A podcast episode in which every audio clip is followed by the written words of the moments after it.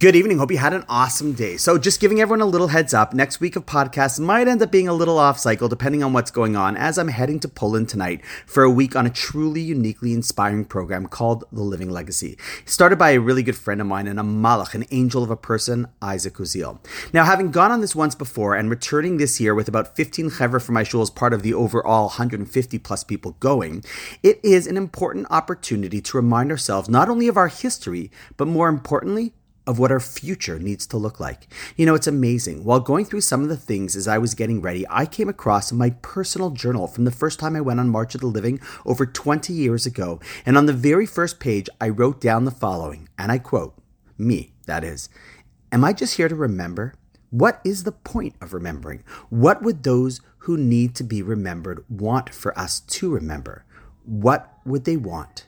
To remember how it is that they died? Or perhaps how it is that they lived. And in those few lines, I believe, is encapsulated both the name and the goal of the living legacy. Yes, to witness the horrific experiences of how they died, but then to use that as fuel, jet fuel, to remember how they lived and bring that legacy back to life. So, again, apologies if with flying buses and schedule I end up being a little off, but we'll try my best. And on that note, wishing you an awesome night, and I look forward to hopefully seeing you tomorrow.